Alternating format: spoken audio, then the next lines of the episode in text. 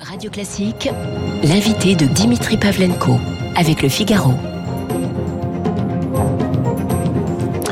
8h16, quand le monde était paralysé par le Covid, qu'y avait-il de mieux à faire finalement que d'ouvrir des livres? Bah lui, il s'est échappé une saison avec Arthur Rimbaud. Bonjour Sylvain Tesson. Bonjour. Un été avec Rimbaud. Rimbaud, c'est le petit livre hein, que vous publiez ces, ces jours-ci. C'est le fruit d'une série de chroniques euh, diffusées l'été dernier sur une grande radio du service public. Vous aviez écrit avant un été avec Homer, euh, il y a de ça trois ans.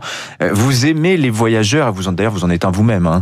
Je crois que vous avez refait le voyage d'Homer l'année dernière ou il y a deux ans peut-être. Non, c'était en 2019. Hein. Oui, oui, oui. J'avais répété, enfin, l'itinéraire supposé d'Ulysse, oui. si tant est qu'on puisse attribuer une géographie à la mythologie.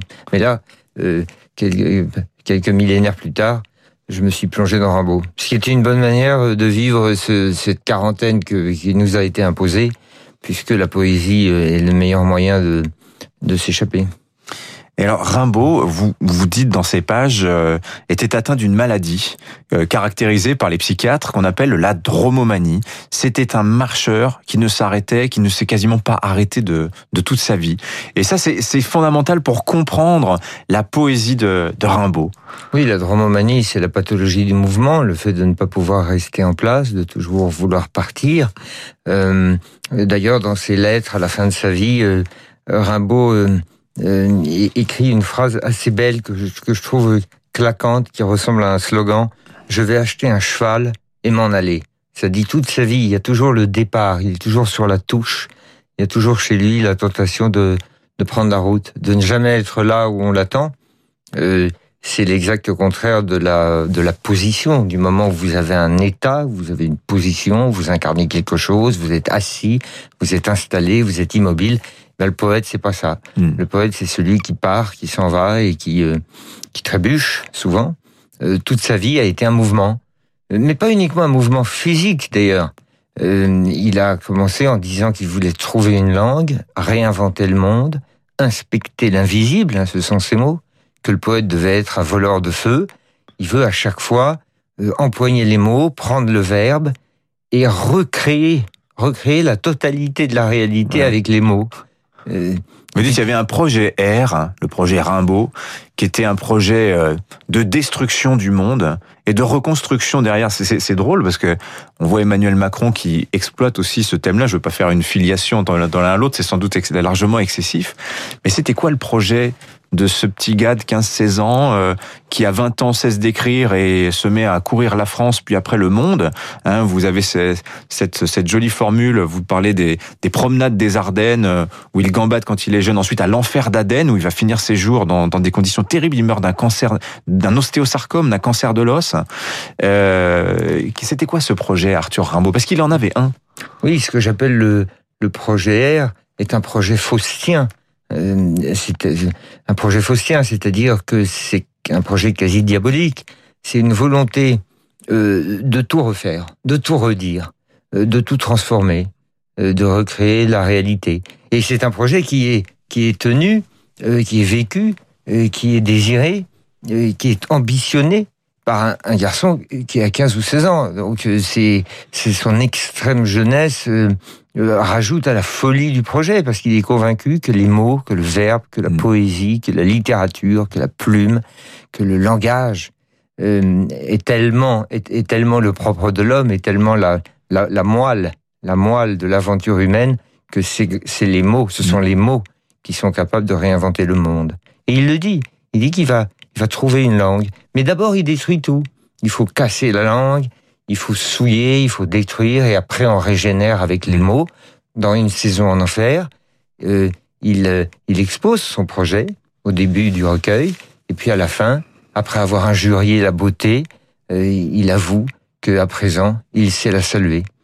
Et il, il, il, il instille, c'est toujours très difficile de savoir exactement ce qu'il veut dire, parce qu'il y a un hermétisme dans, dans Rimbaud. C'est pour ça que parfois on se laisse aller à des interprétations qui sans doute sont totalement abusives.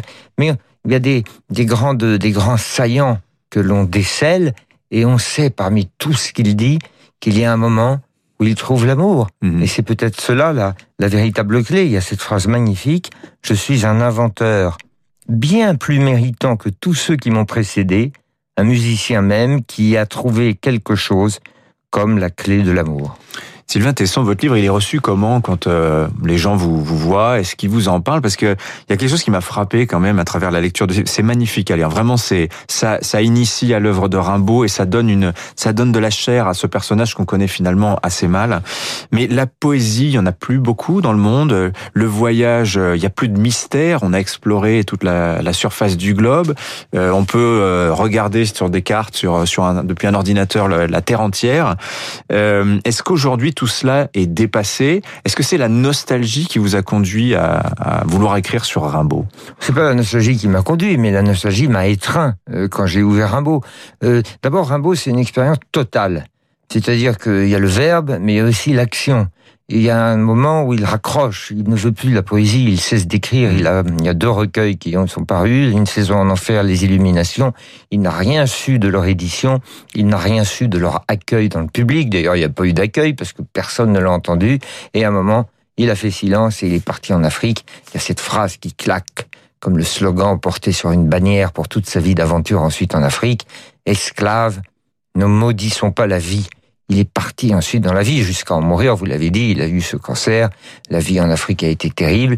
Et quand on le lit, la nostalgie, puisque vous en parliez, qui nous étreint, c'est la nostalgie d'une époque, si tant est d'ailleurs qu'elle a eu existé, parce que c'est même pas tellement sûr, mais enfin, on a ce fantasme d'une époque où le verbe, où la langue, où, le, où les mots, où les mots étaient ce qui comptait on a un peu tout de même aujourd'hui l'impression, vous me l'accorderez, je veux dire, c'est pas une ringardise de, de crispation sur le passé. On a quand même la légère impression que la langue aujourd'hui est abîmée, puisque notre, notre source d'information nous vient euh, de la machine cyber-mercantile euh, globalisante.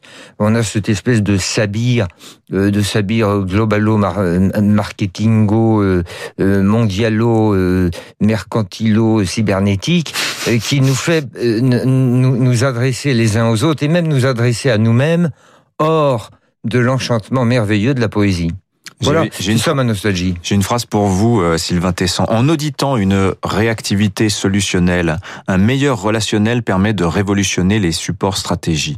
Voilà, ça c'est ce que George Steiner appelait la babélisation du langage. On parle pour ne rien dire, ça veut plus rien dire. Ce que je vous ai lu, lu là, c'est ce qu'on entend dans des séminaires euh, euh de motivation, euh, des séminaires d'entreprise. Et les gens prononcent ce genre de phrases sans même comprendre ce qu'ils disent à un public qui ne comprend absolument rien, mais qui fait mine de... Mais c'est ça, puisque de toute façon, qu'est-ce que c'est que la révolution numérique? C'est une espèce d'organisation extraordinaire de la communication entre les hommes, une mise sous tension des milliards d'êtres humains grâce à des tuyaux qui nous relient. Et le tuyau, il faut le remplir. Peu importe ce qui transite par le tube et par le tuyau, cette civilisation hydraulique de plombier qui fait qu'on on, on fait transiter de l'excrément ou du diamant peu importe ce qui transite par le tuyau, du moment que ça passe, du moment que ça mm. capte. Eh bien, quand vous ouvrez la saison en enfer ou les illuminations de Rimbaud, tout à coup vont tomber dans la langue pure. Tout à coup, un garçon dit j'ai créé toutes les fêtes, tous les triomphes, tous les drames. Il n'a rien créé, mais il les a écrits. Et il croyait, parce qu'il était un poète, que dire, c'est créer. C'est ça la magie absolue de Rimbaud, c'est qu'il donne aux mots ça, il donne au mot son pouvoir. Alors, ce que j'ai découvert d'ailleurs, c'est que le, le, Parti socialiste en 72, euh, dans son slogan de campagne, l'avait volé à Rimbaud, l'avait piqué à Rimbaud, voleur de feu, changer la vie. Bien sûr, oui, oui. On peut même dire que Mitterrand euh, avait volé le jeu est un autre aussi, parce que il nous a, parce que la, la, duplicité extraordinaire et la souplesse de personnalité du président Mitterrand euh, prouvaient qu'il il savait, euh, il s'y connaissait en métamorphose. Mais ce qui est frappant aussi dans, dans, dans, la lecture de votre livre, c'est la complexité du personnage. Mais je retiens quand même cette idée, on a commencé par ça, du, du dromomane, de celui qui marcha jusqu'à l'os. C'est terrible quand même d'avoir cette fin, mourir d'un cancer des os qui part des genoux. Et il a cette fin euh, finalement très triste, euh, euh, tout seul, dans une souffrance, où il correspond beaucoup avec sa mère aussi, tout au fil de sa vie, alors que c'était elle qui le fuyait au, départ de son existence. Le point de départ de la vie de Rimbaud, quand il est adolescent, qui qui part euh, battre la campagne, c'est pour fuir cette mer très difficile. Vitaly Rimbaud, c'était son nom. Oui, il y a plusieurs étapes de, du Rimbaud marcheur. il y a, il y a la marche euh, enchantée, les marches adolescentes, les promenades à travers euh, la campagne. C'est le poème que connaissent les écoliers, c'est ma bohème. Euh, euh, les poèmes comme Sensation, euh, des poèmes de la douceur du marcheur. Et puis après, il y a une marche d'adolescence, de découverte du monde, rugueuse, âpre, révoltée, rebelle, difficile, vigoureuse, avec Verlaine, dans les villes d'Europe avec un encanaillement, avec les bas-fonds, avec les souterrains, avec les dédales. Euh, ce sont des marches plus obscures. Et puis après, il y a, y a la fuite. La fuite, quand il raccroche, quand il arrête d'écrire, quand il a décidé que, je ne sais pas d'ailleurs ce qu'il a décidé, mais on a l'impression qu'il a décidé que puisque le monde ne l'entendait pas, puisqu'il ne trouvait pas l'oreille capable de recevoir sa voix, eh bien à ce moment-là, il part en Afrique, et c'est les dix années où il essaye de gagner de l'argent. Il, il, essaie simplement de se constituer une fortune parce qu'il rêve ensuite un jour de se réinstaller, de d'acheter une maison et puis de vivre tranquillement le reste de ses années. Et là, c'est la catastrophe pendant dix ans, l'errance en Afrique, la tentative de se constituer un pécule et là c'est la marche difficile sous le soleil dans les cailloux d'Afrique. Donc vous voyez, c'est il a exploré au fond tout le spectre de ce que la marche, de ce que le mouvement, de cette extraordinaire chose qui consiste à laisser défiler le temps et l'espace à travers soi, la vie du marcheur. Il a exploré toutes les modalités du nomadisme, depuis l'enchantement presque mmh. médiéval jusqu'à la folie du marcheur qui n'arrive plus à s'arrêter. Vous avez écrit euh, Rimbaud, vous avez écrit Homère. Euh, c'est qui le prochain Non, mais il n'y a, y a, y a, aucune, y a aucune volonté chez moi d'épuiser. J'y arriverai jamais.